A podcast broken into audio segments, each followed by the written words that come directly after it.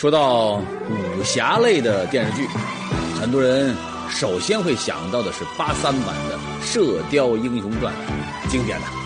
但是呢，有些观众肯定也记得，一九九五年呢，咱们曾经播出过一部电视剧，其经典程度绝对可以和八三版《射雕英雄传》相媲美。什么呀？那是，来看个片段。知道这是哪一部电视剧了吗？没错，这就是当年红遍大江南北的《楚留香》系列电视剧啊，《香帅传奇》。主演不用介绍，你肯定认识，香港出了名的大帅哥郑少秋啊。在这部剧里边，郑少秋饰演的楚留香完全颠覆了我们之前所见过的武侠形象。比如说像金庸塑造的郭靖啊、乔峰啊、杨过呀等等这些，那都和楚留香完全是不同类型的。楚留香不仅武功超群、侠肝义胆，更是潇洒倜傥、风流不羁，真称得上是人见人爱、花见花开，以至于电视剧每每播出，必然是万人空巷。没办法呀，说他是武林侠客，不如说他是武侠爱豆啊，把当年那些个少男少女迷得不行。那么，为什么今天说到这部剧呢？因为今天咱们要说的故事的主角就是这部剧的原著作者，鼎鼎大名的武侠小说家古龙。古龙的小说您应该是看过的，他一生总共写过七十多部小说，除了楚留香系列之外，还有小李飞刀啊、萧十一郎啊、绝代双骄、天涯明月刀、陆小凤传奇，这些都非常有名，而且是一版而再版，版版脱销。正因为如此，古龙不仅开创了新派武侠小说的纪元，他本人更是被尊为武侠小说一代宗师。在古龙的葬礼上，曾经出现过让人匪夷所思的一幕，而这一幕可以说前无古人而后无来者。来看画面，这张照片就是1985年古龙去世的时候，在他的葬礼现场拍摄的。一九八五年九月，年仅四十八岁的古龙在台北突然去世，这个消息轰动一时啊！不仅台湾、香港多家报纸头条刊发，而且很多人参加了他的葬礼。葬礼现场，好几位前来吊唁的亲友在古龙的棺材前摆弄着什么东西啊？您绝对想不到啊，是酒啊，还没有开封的。洋酒密密麻麻摆了整整四十八瓶，紧接着这些酒呢，很快被亲友们陆续打开，然后全部被放进了棺材里边，随着古龙一同下葬了。没听说过吧？用洋酒陪葬，算得上是前无古人后无来者，闻所未闻了吧？那么为什么是四十八瓶呢？啊，四十八，当然是古龙去世时的年纪，他享年四十八岁而已。那么，四十八岁的古龙为什么会去世？他的亲友用酒为他随葬，这又到底意味着什么？我告诉您啊，这些酒代表着两个字：毒药。毒药啊，没错，就是毒药。您来看。这是台湾一家报纸在一九八五年九月二十二日刊登的一篇关于古龙去世的消息。它里边怎么写的呢？消息说，武侠小说作者古龙昨日下午因肝硬化引起大量出血病逝。他自知病情已入膏肓，生活变得特别放纵，每天仍然不停酗酒，这都足以导致他病情加重恶化。我们知道，一个人喝酒。靠哪个器官来解呢？肝脏。如果肝脏出了问题，医生一定会叮嘱病人：你可不能再喝酒了啊，否则会出大问题的。可是古龙却很奇怪，啊，已经知道自己患了肝硬化了，却每天仍然不停酗酒。注意，他不是喝酒，是酗酒。这什么节奏啊？这一心求死的节奏啊！啊，作死啊！那这是为什么呢？俗话说“好死不如赖活着”呀，难道当年的古龙真的就是一心求死吗？如果是的话，那么在他短短的四十八年的生命里边，到底经历了什么才会让他这样呢？而葬礼上那些个奇怪的事情又意味着什么呢？要解开这些谜题，那咱们呢，从头说起。古龙，这当然不是他的真名，他的本名叫熊耀华，哪儿人呢？我们江西人。祖籍就在江西省会南昌啊，漂洋过海到了台湾，在台湾呢定居了下来。虽说是外来移民嘛，可是对于当时的古龙来说，这种漂泊的经历并没有对他产生不好的影响，相反，这些经历还激发了他的创作灵感。在中学时期，古龙就展现了他横溢的文学才华。那个时候，他写了大量的诗歌，向各类的诗刊呐、杂志啊投稿，很多诗歌在杂志刊物上发表，可谓是前途一片光明啊。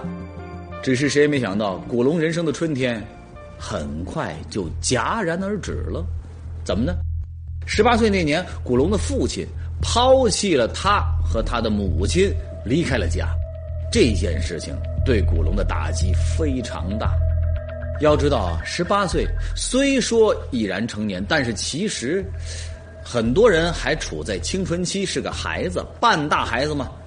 他呢也一样，他想不通啊，父亲为什么会抛弃自己呢？抛弃母亲呢？当时的古龙有点自暴自弃，所以他干脆啊，他也离家出走了啊，去了哪儿呢？流浪街头，加入了帮派啊。打架呀，斗殴啊，啊，砍人呐！那个时候的古龙啊，就是这样一个街头小混混，弄得浑身上下是伤痕累累，啊，到处是伤疤。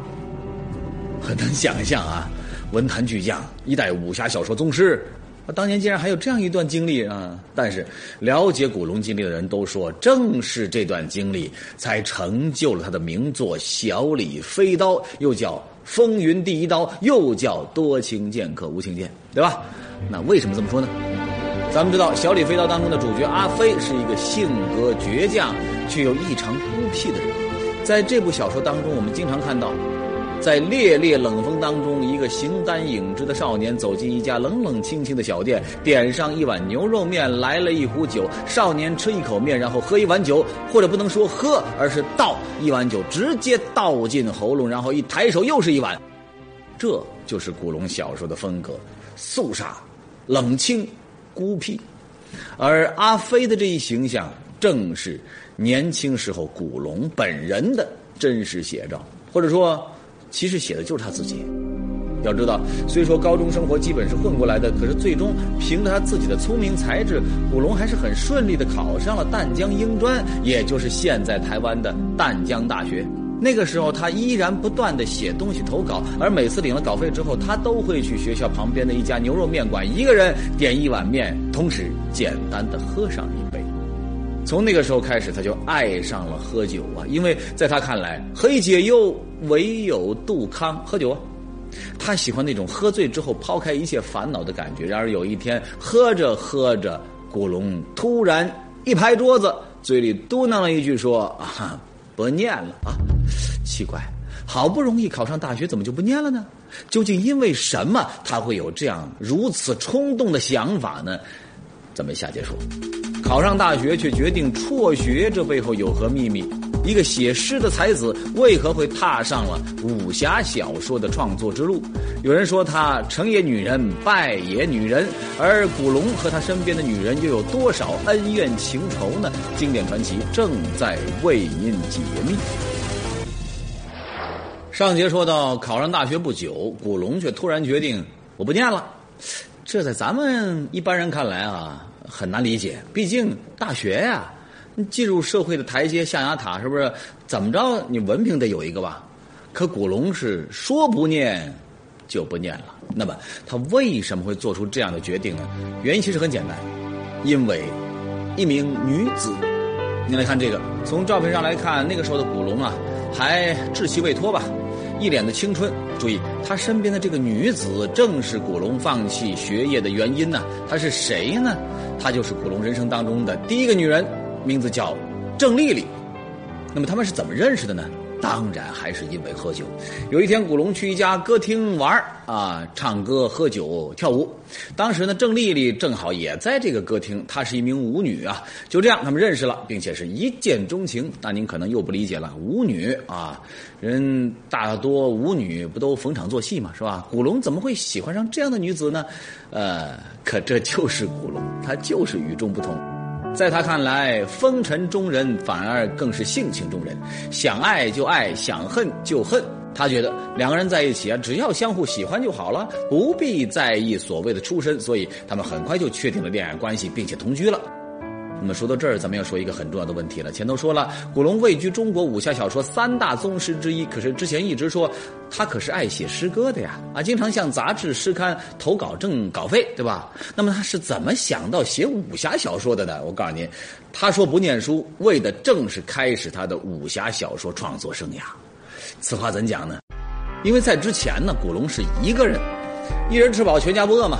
所以那个时候呢，靠业余时间写点诗歌挣点稿费，足以应付日常开支。可是现在不同了，现在两个人生活，靠业余时间写诗歌挣的稿费就远远不够用了。就这样，古龙想到了写武侠小说，因为那个时候武侠小说的稿酬更高。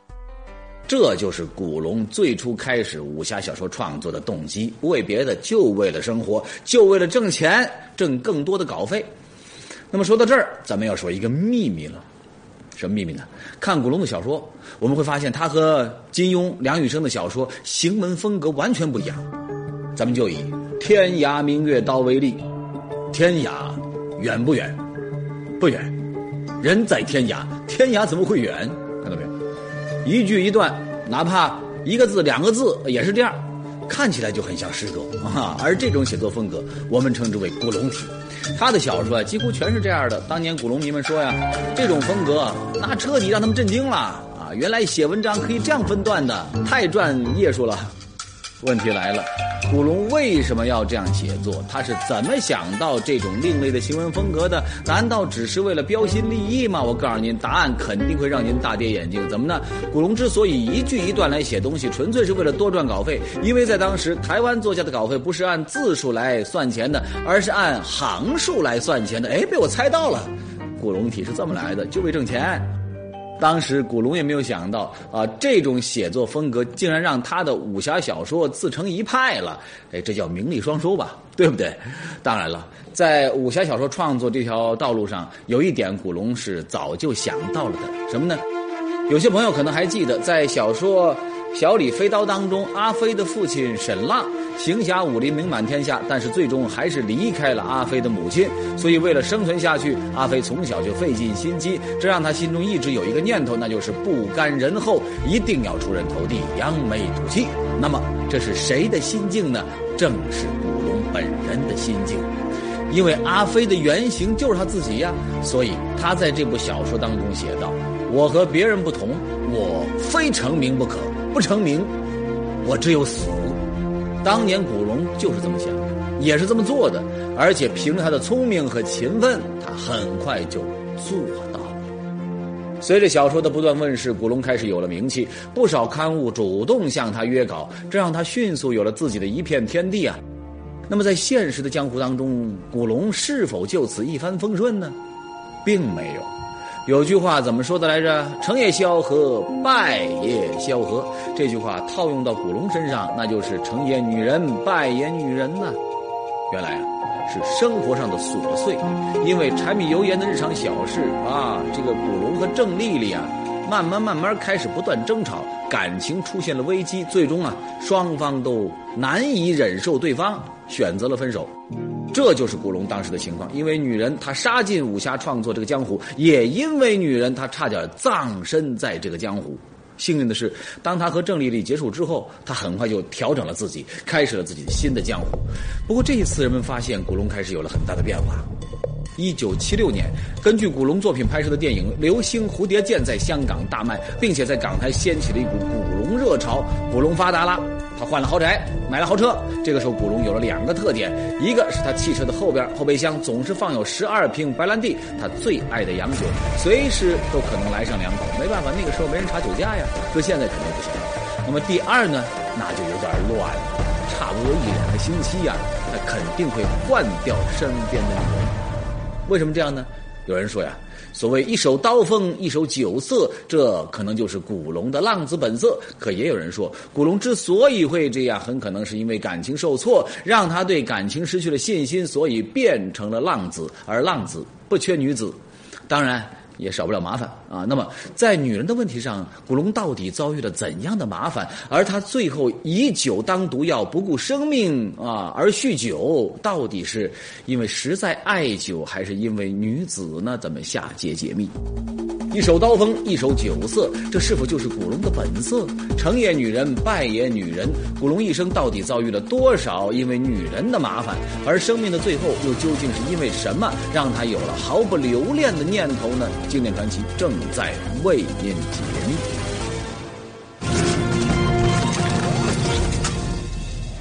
前面说到，出名之后的古龙，不知道因为是感情受挫还是本性如此吧，啊，完全就变成了一个浪子，喝酒换女人成为了他的常态。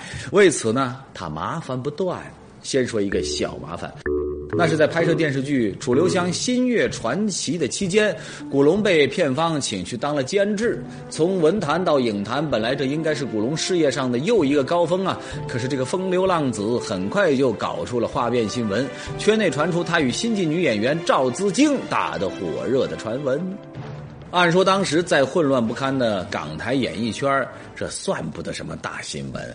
搁现在那更是上不了头条。但问题是赵资晶的家人不好惹呀。您来看这张照片，照片的右边是古龙，左边这两位呢是赵资晶的母亲领着女儿。那么这张照片在哪儿拍的呢？法院门口。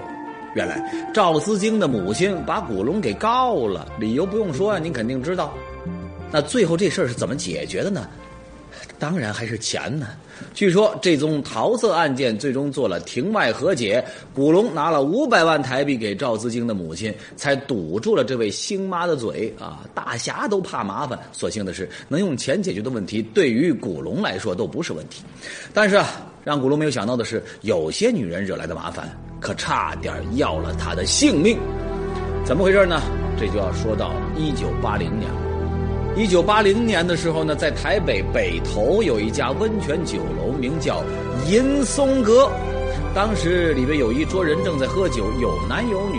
喝着喝着呢，突然从旁边雅座里边走过来一个混混模样的年轻人，冲着这桌人大喊：“叫你们的古龙来，去给我们的柯大哥敬酒。”原来这桌正是古龙带着朋友正在喝酒啊，当然也有女性的朋友嘛。